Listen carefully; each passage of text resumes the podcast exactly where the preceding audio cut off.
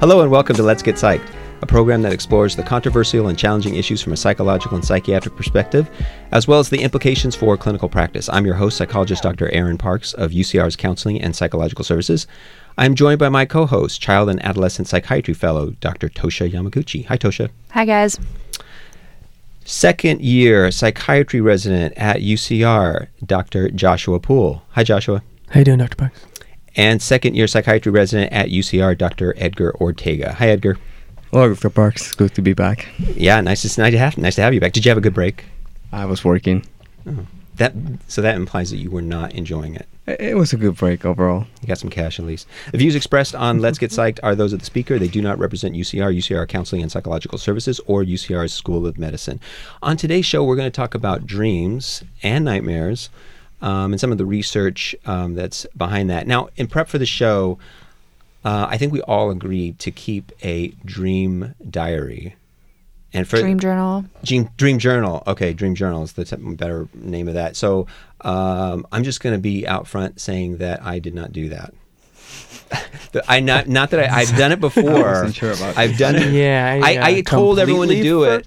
You forgot? I remember a bunch of my dreams though, because I've been waking up and talking about them. So. Oh, good. So you can say something today. Okay. Thank you. Good. Okay. Well, I would say I've done it in the past because I did a college course on dreams and some other stuff. I don't remember what it was called, like the Examine Life. That was what my course was called, and in it we studied some dream analysis. Was that like a philosophy class? I don't know what it was really. It was kind of like one of those alternative classes, like the what are they called? You know, like the 0.5 credit classes. A seminar? Kind of like that. Yeah. Okay. Anyways, we were supposed to keep a dream journal, and I took that very seriously, and so I can talk about that experience, but I tried to do it again this time, and I realized it's really hard to get going starting a dream journal, because just remembering your dream is so hard if you haven't been doing it for a while. No, true. I'll use that same excuse. I used to keep a dream journal, but I found that trying to get back into the swing of things was difficult. Yeah. Also, I found that now I listen to podcasts and music, and that influences your dreams. Significantly influences my dreams, and affects it to the point where I feel like it's kind of spoiled. Yeah, in certain ways. And I know that when I don't listen to it, the dreams are a little bit better. But you mean more bizarre, more random? Yeah, they're not cribbed off the podcast material or the music. They're more like freelance. Yeah, although I will say, if we're going to kind of just go ahead and start with this, I will say that one thing I've noticed, which is really weird, is that I have a thing with order and symmetry, not to an OCD and obsessive compulsive disorder level, but I notice that I carry that into my dreams. Oh, I have, like, your dreams are very symmetrical? Well, no. I'm trying to order. I'm trying to impose order or symmetry with just stuff in my dreams. Like, that's the task. You don't have that order, then you kind of start doing it. It is very interesting. That's what you're doing in your waking life in psychology, is like you're trying to take unbridled chaos and organize it into some kind of cohesive narrative. Wait, so is that a dream for you or a nightmare? It's not. It's a dream. But you know what? I've also noticed that I don't really have nightmares anymore. Oh. And the reason why is because I only have nightmares. I only have nightmares. Those are the only ones I remember. That's how my wife is too. The only dreams that she remembers are the ones. Yeah, it's not like weird. It's just like no. Those are the ones that stick out. And so for that reason, I've tried to convince her to do the dream journaling, but she said, "Well, no, I'm just going to remember more nightmares. What's the point of that?" No, I feel like that's it's only because nightmares are so so impactful. That's why you remember them. But so but this is my reaction to nightmares. Oh, interesting. Really? Oh, wow. Okay. I get mad. You get mad? I like nightmares. Yeah, like, I don't know. I used to have like those kind of vivid dreams that is like you can kind of control what you, like that's how you wake up. Lucid dreaming. Right. Yes. And then you can kind of affect the way it's going to go. You say you're going to do this, it kind of goes that way. But I think now that you're talking about nightmares, the last one I remember maybe a week or so ago was something that I was in danger or somebody was trying to assault me or get into my apartment or something. And I woke up and I was like, first thing was like I was mad because like, I don't know, I felt like I just wanted to get back at that person, you know? Oh, you wanted to finish it. What's the longest a dream back or something? Yeah. You know? What's the longest a dream or a nightmare has affected you into the day? Like, how far has it gone?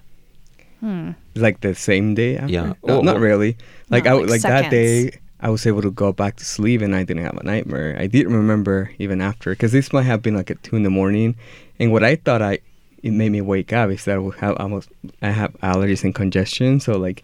Even when I woke up, I couldn't really, I was congested, couldn't breathe. So I kind of related that to being also not comfortable because I wasn't breathing normally. But then that's when I woke up in the dream. So that's why you had this dream, is because you had this allergy. Maybe, but then it was about someone breaking into like my apartment or something like that. I feel like a lot of dreams are what you don't want to have happen, as well as what you might want to have happen. Because I do feel secure, like no complaints, secure in my place and everything. But even though I woke up and I was able to go sleep fine, and the next day it was fine. It's just at that moment I feel like, oh my God, like I wish I had gone back to these people or something. How frustrating is it not to be able to like go and finish the dream? They never seem to get to like the point where there's like a resolution or something. It always just leads you up to the point and you wake up. Yep. Yeah, and they've actually studied that, where dreams are not actually stories; they're just like these little segments, just bizarre, random. Yeah, they're autobiographical kind of segments that don't really have, like some story structure, Well, I have some information actually on what dreams are, like neurobiologically. The different theories, because there's like a couple different theories out there. There's the activation synthesis model put out by Dr. Hobson and Dr. McCarley of Harvard. Their whole thing is that there's a dream state generator located in the brainstem, and it periodically just puts out like little signals, I guess, and then our forebrain responds to reacts to those signals by integrating those in and processing them into making a dream. So it's just random stuff, basically, from one part of our brain. Can I say I don't agree with that? Okay, well, that's that's one thing, okay? And then there's also the continual activation theory by Jai Zhang. I don't know if I'm pronouncing that right at all. I know I'm not, in fact. His theory is that the whole purpose of sleep is to process, encode, memories and transfer those short-term memories into long-term storage, and so dreams are just a byproduct of that process happening in our brain while we sleep. I sort of believe that one. But how do you know when you are you dreaming like every day, since you're consolidating your memories, we just don't remember every day? So, no, you always dream.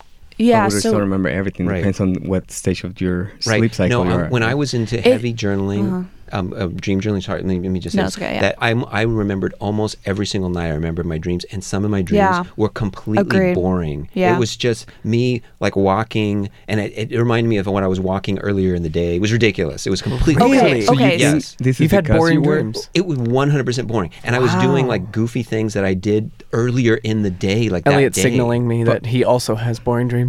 Okay, so this is actually a really interesting point, because there's actually dreams that occur during REM sleep and dreams that occur during non-REM sleep. And what is REM and non-REM? Okay, so REM is rapid eye movement, non-REM is non-rapid eye movement. The REM is the more visual, more vibrant. So during the non-REM sleep, those dreams that you have, you typically don't remember, just because you're not waking up during that stage, because you're like asleep pretty more soundly. And then these dreams are primarily driven by the hippocampus, and predominantly the dreams that you have are memories or events as they happen, which would be like that boring dream where you're walking. In non-REM sleep? I completely believe that. Yeah, in non-REM sleep. And then in REM sleep, that's when you have the vivid, bizarre dreams, and those ones are more remembered because people are usually waking up during REM sleep. Did you ever, were you ever able to realize you were dreaming? And then also, second question, did you ever try to control your dream? Yes. Okay. Yes. Yeah. Were you successful? And you get more successful at that the longer you're doing your dream journal, is what my understanding is. Okay, so when you controlled your dream, what did you do? I never got able to do it. I thought you said you were able to control your dream. No, I tried to. Oh, okay. I just wasn't ever able to. It felt to me like, this is not the real dream though, because this is me like acting on it. No, it's my wish fulfillment. I didn't feel like it wasn't the real as intense. Ending. Right. I never totally agree with that. I did that too. I never did the sleep journaling thing, but when I was a kid, like these same things, nightmares and monster chasing me, whatever you want to call it. I remember I would just wake up and then the same thing, be kind of frustrated, Matt, and then unconsciously we'll go into, okay, now I have to fight back, and I will end up winning. And that was kind of satisfactory. Oh wow, you were able to fight back your dream, and this is when you were a kid. Because you kind of wake up, like you know that transient thing when you wake up in REM. Maybe. So you knew you were dreaming when you were a kid. Yeah. This actually corresponds to research that children more than adults report being aware of dreaming while they are dreaming. But I knew that I could control them too, because every time I have a nightmare, I will try to shape that in a way that I wasn't scared anymore, you know? Like fighting back. Mm. And that did that multiple times. That you know, this reminds me of an actual intervention for nightmares. You know, like you doctors, what do you do for nightmares? What do you prescribe? Well, there's an alpha-1 antagonist processing. Is that what we call it? Or, yeah. Like a medication? Or, yeah, well, that's associated with PTSD, like post-traumatic stress disorder. But are we talking about just in general? Or? I've also seen clonidine used, surprisingly, even in adults for nightmares. Okay. Even antipsychotics can be used for nightmares. Yeah. Did you use prazosin? I use prazosin first and foremost. The first line, yeah, that's the first line. It's not FDA approved for nightmares, but we use it all the time. Yeah. I did run across a study that did show that it was effective. So I was wondering, you use it all the time? Yeah. Okay. Yeah. Anecdotally, it's very effective. In the research, I wasn't able to find actual numbers for it. Did you guys find anything? No. But it has to do with just lowering norepinephrine, which is thought to be a cause, at least in PTSD, how the people have nightmares. So it blocks through that mechanism by blocking the alpha-1. Oh, okay. That's the technical way it works. Yeah. So if you talk about that, yes. Okay. Now, there's also therapies that you can do to help people kind of change their or reduce their nightmares. Now, there is something that is called re-scripting or and rehearsal, where you change the outcome, where you're triumphant in your nightmares, and you kind of rehearse this over and over, and then this can reduce it. There's also just exposure. Like if you have a nightmare of the monster chasing after you, I don't know why I'm laughing. Although I'm not laughing because monsters have chased me many, many times. Yeah, all kinds. And, but you would then do exposure on that whatever monster was chasing after you, and you'd repeatedly expose yourself to it over and over in vivid detail until you just habituate to it, and it's just boring. And that was extremely effective also. Oh, wow. Mm-hmm. But what do you mean, like exposing yourself when you're awake? Yes. Oh, okay. Yeah. Now, but there's also ways to become more lucid in your dreaming and be aware of your dreams. But I kind of want to ask, has anyone else have any stories about how they were aware of their dreams? What did they do when they controlled their dreams? Because I'll tell you what I did. I tried to fly in my dreams and to float away. And I always thought that flying had to do with just believing it. Like, if you just believe it enough, you're going to fly farther and higher. That's so sweet. Such a that is very sweet Peter Pan sentiment. So were you able to fly in your dreams? For all the kids out there. You just believe and you will fly. And so when Please do not attempt this. When I was losing in my dreams, I would definitely try to fly and, like, be Superman and go around everywhere and wherever I wanted to go. I did it a little bit, I think, one time with the flying. What did you do when you controlled your dreams? It was more like gliding, you know, like turkeys or peacocks, you know, they can get a little bit of something, but they can't just full on fly. It was kind of like that, where you're gliding more. Yeah, right. It felt cool.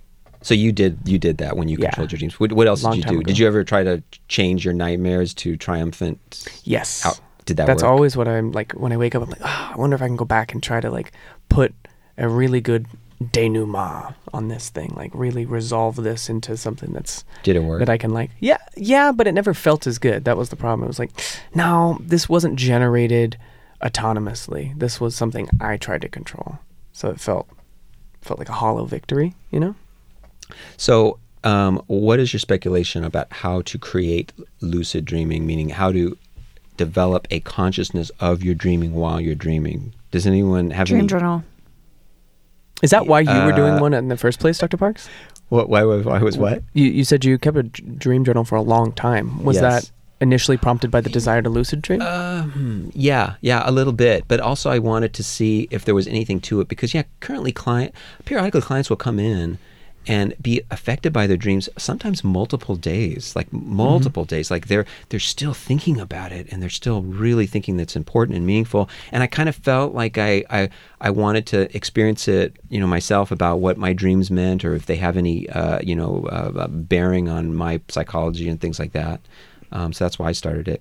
Now, if you're just joining us, listeners, you're listening to Let's Get Psyched on KUCR, and we're talking about dreams and nightmares and currently lucid dreaming.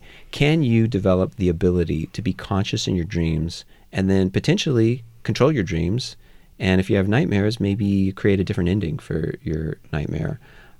So in response to your question about how to achieve lucid dreaming, I found that with the dream journaling, I got much closer to my my dream state as an awake person. So the more I practiced thinking about my dream, the more I was able to fully remember my dream, and then the more details came back, and it was so easy just to switch back into that dream memory, and it was just the connection was stronger. Yeah, when you did this practice, was this just during the day or right before you went to sleep? Or? Yeah, so when I would wake up, I had a journal by my bed with a pen and I would write it out. Now I feel like maybe I could just, speak into my phone and have it transcribed. Oh, that'd be so cool. Much easier because it was such Hey Google, take a note, such a task to just keep myself awake for a little bit to write down all the details as many details as I could remember. When you're super tired, right? Yeah, that is the big hurdle. Yeah, but that's a good suggestion. Right? I feel like I'm going to maybe try that. Honestly, I was a little worried when we talked about this subject that it might be a little bit boring because. When you talk about to other people what you dreamt of, it's I don't care what your dream was. Frequently. You could see it on their face. I was I had this dream. And you could see that you're losing them. I'm this is really gripping stuff. What is the point of telling them? Yeah, because... What do you want to get out of that? I'm hoping... Well, what I've found that's useful is when my fiance and I tell each other our dreams, sometimes we can extract a little bit of meaning out of them. Oh, you know what? You were dealing with this one thing recently. Do you think that connects to this? And it may not. A little clue into the subconscious. But co-analysis of yourself. Right. Yeah. Honestly, though, how could it not have some meaning? Because it's generating content that you recognize and that it's content relevant to your own life. Yeah. Now, it may not be prescriptive in the sense that God is telling you something through a dream, but it is information that your brain is going through, and it tends to be relevant to things that you care more about. Okay, so I'm going to ask you, have you gotten anything meaningful from dream analysis? Anything meaningful or new or different or improved your life or anything? I've sometimes got to the point where I was oh, you're right. I was struggling with that kind of thing, and this does kind of put that into perspective. Yeah. Someone else have to point it out, right? Yeah, it helps otherwise, to bounce it off of somebody else. Because otherwise it will be hard for you to take trace it back to whatever. Step outside. Okay. Mm-hmm. I dream a lot of celebrities. A lot of celebrities in my dreams. Interesting. What kind of dreams who? And celebrities? In what context? Musicians. Musicians and people I like. I've had 4 dreams where I'm trying to meet my favorite musician idol. And every dream I get a little bit closer to the stage. To the backstage. It's Justin Vernon. It's Justin Vernon. Yeah, it's Justin Vernon. I don't even know. At least singer of Bon Iver. Okay. It's an obsession. I don't know. Oh my God. I chalk it up to I like movies. That the dream is a movie, and so the celebrity being in a... So it's the characters in a movie, not so much the celebrity. Yeah, and in fact, honestly, a lot of dreams, I'm not even the protagonist and the main character. I'm just kind of watching it. Oh. Really? You're an audience? No, seriously. I feel I'm the other way. You're an ancillary character in your dream. Well, I don't know what this is supposed to mean, but when they analyzed... I'm trying to be the main guy, actually. Yeah, listen, when they analyzed... I want to be the hero. Dreams. Keep the ladies. Okay. Of people with psychiatric conditions. Oh my God. So they analyzed people with schizophrenia, and they found that people with schizophrenia, they said that they were almost rarely the character in their dream, the main character in their dream. That's how it was different than controls. Hmm.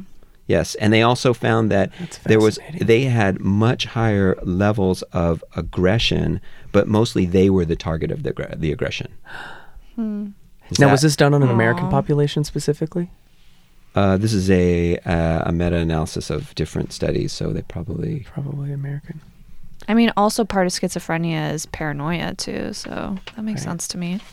Because there's a study that links to like which types of hallucinations you have based on where you're from in the world. So like people in America tend to have more persecutory negative voices, whereas people in like India, for instance, in a more collectivist culture have more uplifting and supportive voices. Oh, wow. Mm. So I'm curious if that has something to do with, like, if this was an American population and they had really negative, aggressive things, I wonder if that would differ somewhere. Now, this is in the International Journal of Dream Research in 2014, so... Oh, wow. They probably collected from a number of folks. Can't believe there's an international journal. Really interesting. I mean, there's cultural differences in dreams too that I read about. Oh. Yeah, there's this guy named Crack, Dr. Crack, Kracke, at the University of Chicago, who studies cultural differences in dreams, and he listed off a bunch of interesting things that I thought I could mention. One of which being in some cultures, they see dreams as being a way to see into other worlds or different realities. Mm. Some cultures think that the soul of the person is actually leaving the body to travel the places that are like astral in the projection? Dream. Yes. So like these people are actually traveling these places. That was a Native American tribe in Canada. There's also a group in New Guinea, the Arapesh of New Guinea, believe that erotic dreams are legitimate sexual contact. And if you're a married person and you have a erotic dream with someone who isn't your spouse, that is infidelity. That's adultery. They're committing adultery. Do you have to? Is it also in the culture that you have to say something? You have to tell so that's interesting tell someone about it. Yeah, so I couldn't remember my dreams. That's what I was going to say. Yeah. That's the answer. Yeah, so that's interesting too, because different cultures interpret someone's talking about their dream versus not talking about their dream, like what that meaning is, like, once they talk about it, then it becomes a legitimate thing that has happened. Or if you never talk about it, it's never something like that. And then in Hinduism, there is a belief that the world itself is kind of a dream. Hmm. So I wonder if they have really more wild dreams, if they think it's, it's astral projection and all this other stuff. They have more like spectacular wild dreams. I don't know. And then there's also the people who feel that, dreams are a message from a god or something like that. That's what the ancient civilizations, their thing was, surviving and conquering others and stuff like that. So they will dream about like getting messages or talking to their gods or their superiors or their beings, and also about prophecies or maybe premonitions and like Egypt. Joseph. And that has to do with the concept of culture, right? So maybe what you're saying about this culture, you said that infidelity can be in a dream. It's also because it's really, their belief is really into that context. See, that's why if someone comes in with a huge amount of meaning attributed to a dream, I do want to check with their cultural background or what they just kind of grew up believing, because and I kind of want to just go with that. Have you found anything like can say that like has to do with their culture or anything? Well, I mean, there's several folks that I've seen believe that they're dreams are prescient of the future. Yeah, this is going to happen, and that causes a significant amount of anxiety. I had a lot of friends who believed that their dreams were premonitions. Yeah, and so what do you do? How do you handle that? I just listen. Just disconfirm it or confirm it. You can ask them later if it happened. Yeah, I don't know. It's more interesting to me than anything, because they're rarely things that are like of great import and like nobody's going to get hurt. So I'm just kind of curious. This is what I've done. If it's causing a lot of anxiety for my client, I'll say, have you ever had a dream where you felt that it might come true? And then it didn't. Yeah. That's what I do. And so I don't want to rain on their parade if it's a good thing, but I do want to bring up information that they can look at, that at least plant a seed that it could be something else. I said that exact same thing. One of my patients had a nightmare where he was going to be killed, and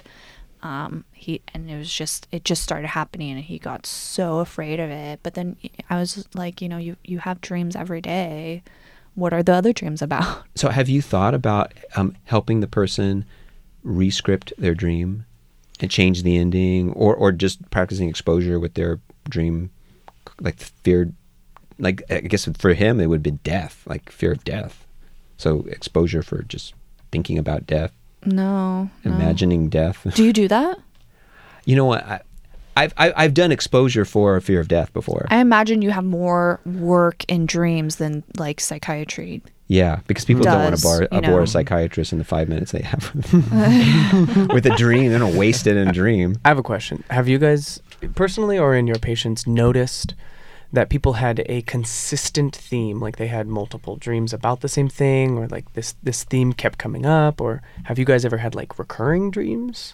Personally, yeah. Yes. What are the content, if you don't mind sharing? I have a fever dream that I get whenever I get a fever. Oh, what? And I have these objects, and they just like take different proportions and shapes. It's very off-putting and uncomfortable. Okay.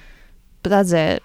I'm going to take it to me. I think what you mean is something a little more specific than what I'm going to say. But I have certain themes that were in the past were nightmares, but now I feel like I don't really have that many nightmares anymore. And one was going up a hill so far that I fall backwards. Like driving.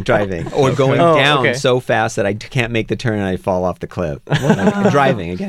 Okay. There's that. And then there's also running away from some sort of monster, but I'm stuck, or I can't run as fast as I want to run. And then I'd like the one I told you, which you can fly, but you have to believe. And I sometimes I lack belief, and I start sinking.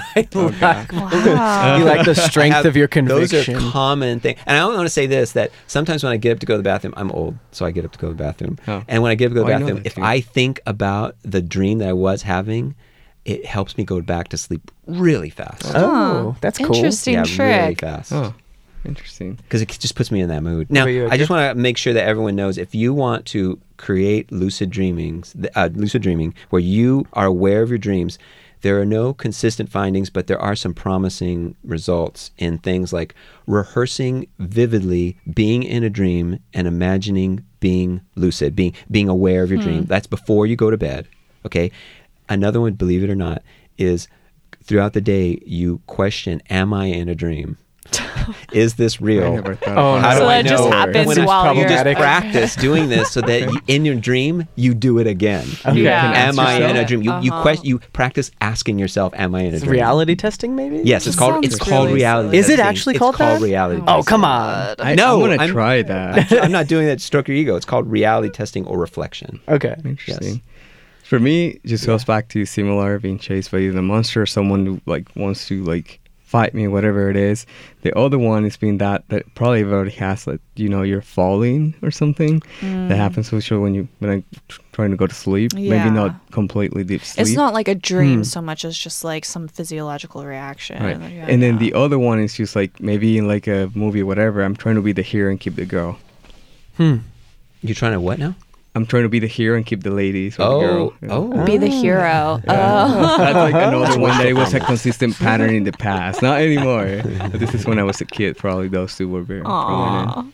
Have you ever been? Has your life ever improved or benefited by analyzing your dreams or remembering or taking something like, oh, this means I should do blah blah blah something in the day? Have you ever taken cue from your dreams to change your life? I never really thought about it, but maybe I should now that you say. To be more of a hero. Right. In real life, Edgar. Yeah, you're saving lives, you know, people. Sometimes I think dream analysis is interesting. Sometimes I think it's just so boring. Can we all agree that Freudian dream analysis is bunk? I'm a Jungian. I thought I was going to slide that in right at the end. So I don't know. Freudian, maybe Jungian, I don't know. So yeah, you feel like there's universal archetypes. I think there's something to it. But I don't know that it's... The archetype's not so much, but his ideas on dreams, like dream residues, that type of thing, I agree with. I think there's something to be extracted there. Is it as neat as a collective unconscious? I don't know. Well, and that's all the time we have for this edition of Let's Get Psyched. Today we talked about dreams and nightmares and some of the research based on that. Thank you to our co-hosts, Dr. Tosha Yamaguchi, Dr. Edgar Ortega, and Dr. Joshua Poole. If you have comments or suggestions or questions for the show, you can write us at getpsychedonkucr@gmail.com. That's getpsychedonkucr@gmail.com. Special thanks to our producer, Elliot Fong. This episode was recorded in the studios of KUCR on the campus of the University of California, Riverside. I've been your host, psychologist Dr. Aaron Parks. Tune in next week for another edition of Let's Get Psyched.